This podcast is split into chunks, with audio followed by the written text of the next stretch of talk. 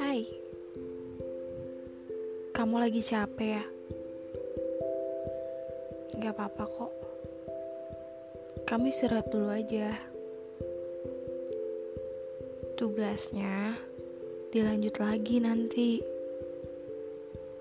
belajarnya diterusin nanti kalau energi kamu udah kisi. Udah, jangan maksain diri buat terus berjuang.